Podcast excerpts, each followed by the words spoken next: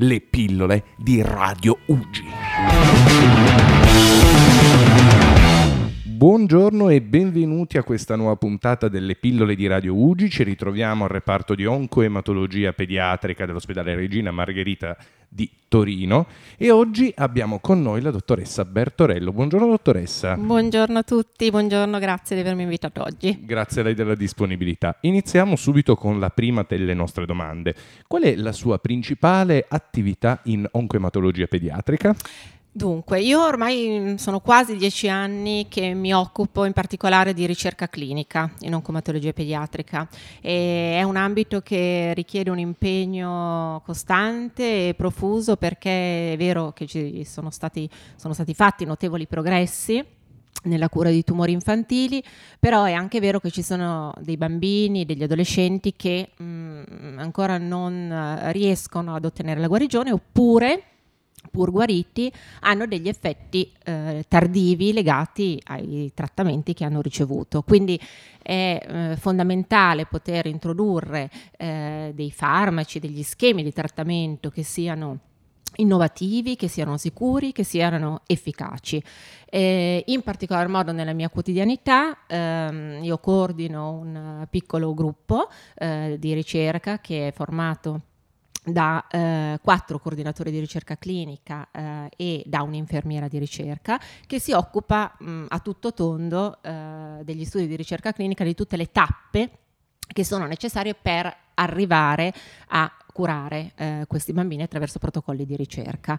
E attualmente Abbiamo circa 50 studi clinici all'attivo eh, che, che, seguiamo eh, sulle patologie oncoematologiche, eh, sul trapianto, sulla terapia di supporto e sulla terapia cellulare. Questi studi possono essere eh, studi di fase 1 quando in particolar modo si occupano eh, di indagare ehm, la sicurezza dei farmaci, studi di fase 2 se oltre alla sicurezza ehm, studiano anche l'efficacia oppure studi di fase 3 se eh, si dedicano a studiare sicurezza ed efficacia dei nuovi farmaci e dei nuovi schemi su un'ampia popolazione di pazienti. Poi il tipo di studio in cui un certo paziente mh, mm, eh, può eh, rientrare dipende dalla malattia del paziente, dalle caratteristiche eh, peculiari di questa malattia e dalla storia clinica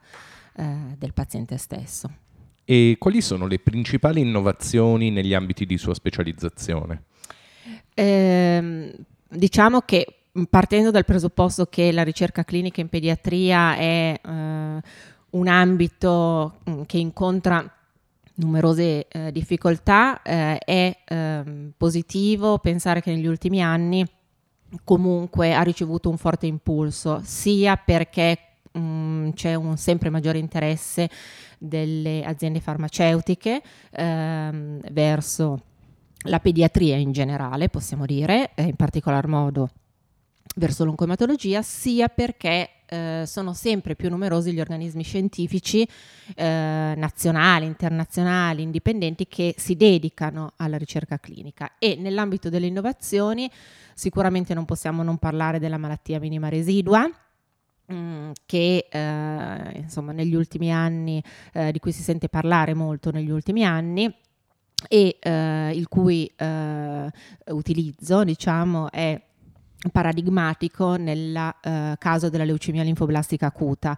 Eh, perché eh, in questo contesto mh, mm, questa mh, mm, malattia minima residua che eh, corrisponde alla quantità di malattia che è ancora individuabile in punti precisi del percorso terapeutico del paziente, permette di stratificare il paziente in, fase, in fasce di rischio e quindi di eh, dare, di dosare la giusta quantità di terapia in una sorta diciamo di personalizzazione della cura.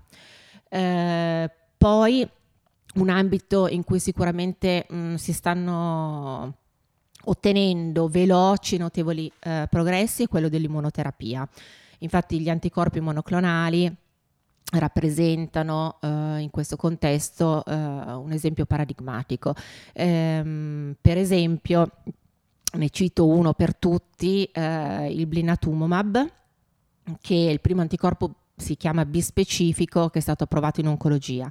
Bispecifico perché? Perché ha un meccanismo d'azione un po' particolare, nel senso che contemporaneamente riesce ad agganciare, ad agganciarsi eh, a mm, il CD19 che è una proteina espressa sulle cellule malate, sui blasti, le cellule leucemiche, e contemporaneamente al CD3 che è una proteina espressa sui linfociti T, cellule normalmente presenti nel nostro organismo.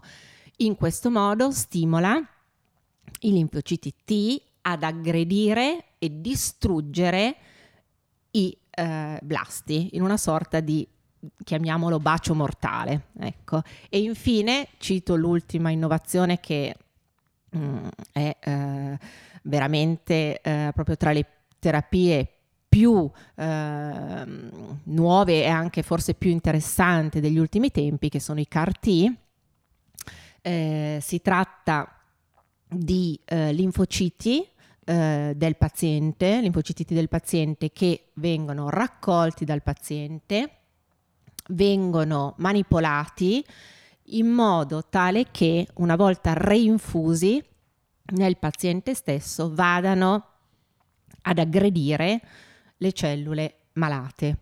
E um, quindi è proprio un farmaco immunologico personalizzato. Non tra tanto tempo, anzi a breve, partirà proprio da noi un protocollo con l'utilizzo dei CAR-T mm, nel, nell'ambito del uh, linfoma non Hodgkin. Ok, e quali sono le principali ricadute sul paziente e sulla famiglia del paziente? Dunque, diciamo che um, i protocolli di ricerca clinica sono delle, mo- delle modalità, rappresentano delle modalità di trattamento che hanno un forte razionale scientifico e per questo rappresentano delle opportunità terapeutiche, soprattutto come dicevamo prima per quelle malattie che sono particolarmente aggressive, o fin da subito o eh, anche eh, una volta terminate le cure.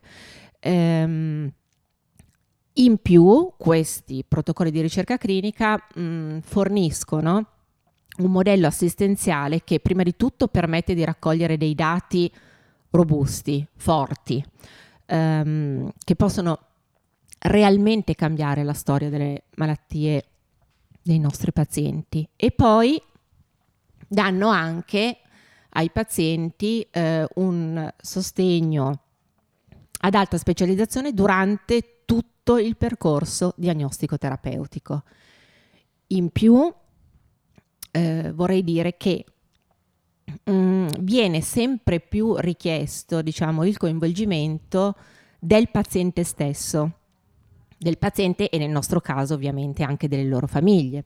Questo anche proprio dal nuovo regolamento europeo che chiama quasi il paziente a essere coinvolto un po' in tutte le fasi del protocollo di ricerca, dal disegno dello studio alla stesura del consenso informato fino alla pubblicazione dei dati e questo naturalmente aumenta la compliance, quindi l'adesione, ecco, diciamo, del paziente e della sua famiglia al trattamento, rende, mette il paziente al centro del trattamento e si colloca mm, in quel concetto, adesso uso una parola non italiana, però eh, ci si esprime di solito così, di empowerment di paziente e famiglia, quindi di eh, consapevolezza e di coinvolgimento che eh, per noi è fondamentale e ci permette di andare nella direzione desiderata che comunque è quella dell'umanizzazione delle cure. E esistono ulteriori margini di miglioramento nel, nel suo ambito di specializzazione? Eh, margini ce ne sono tanti, ehm, sicuramente dal mio punto di vista bisogna aumentare sempre di più la possibilità di accedere a questi farmaci innovativi perché ancora oggi eh, la percentuale di pazienti che ha questo diritto, perché lo ritengo tale, è intorno al 10%, quindi molto bassa. Eh, per arrivare a questo obiettivo bisogna superare degli ostacoli di tipo regolatorio, di tipo legislativo, mm, bisogna mm, continuare, perché è un processo già in atto, a far capire alle aziende farmaceutiche che eh, comunque l'età pediatrica ha delle sue peculiarità, quindi va gestita come tale, che sono diverse da quelle dei pazienti adulti e potenziare sempre di più le collaborazioni nazionali, internazionali e la partecipazione a reti europee come quella di PEDCAN di cui l'SC Oncomatologia Pediatrica fa parte, ehm, che fondamentalmente costituiscono dei forum aperti non competitivi. Eh, sicuramente quando parliamo di miglioramento parliamo anche di potenziamento di quelli che sono i protocolli di fase precoce. Eh, per partecipare a questi protocolli, in particolare i protocolli di fase 1, nel eh, 2015 AIFA ha stabilito determinati requisiti, ha definito degli standard a cui i centri che vogliono eh, eseguire questo tipo di studi devono aderire e noi abbiamo iniziato questo percorso presentando eh, diciamo, l'unità operativa di fase 1 e quindi la certificazione ad AIFA nel 2017 e quindi abbiamo iniziato un percorso molto mh, mm, diciamo laborioso, molto faticoso che ha mh, mm, richiesto delle, delle modifiche strutturali, organizzative che però ci sta dando grandi soddisfazioni e eh, che è un continuo, mh, mm, diciamo, percorso in evoluzione. E dottoressa, arriviamo all'ultima domanda, quella che diciamo ci, ci, ci, più, ci, ci, rende più vicini a lei. Che cosa l'ha spinta a diventare medico, soprattutto in questo specifico ambito di specializzazione? Beh, um, sicuramente nella scelta di diventare medico ha giocato la figura di mio nonno paterno che anche egli era un medico pediatra e che ha sempre svolto la sua professione con serietà, devozione e grande determinazione. E eh, unitamente a questo anche diciamo un mio desiderio innato di curare gli altri nel senso più lato del termine, cioè del prendersi cura degli altri, che vuol dire unire competenze scientifiche specifiche eh, ha la capacità di saper ascoltare eh, e, eh, i bisogni dei pazienti e delle famiglie e di risolvere diciamo, i loro problemi eh, in un atteggiamento di costante apertura verso di loro per andare a realizzare una vera e propria alleanza terapeutica.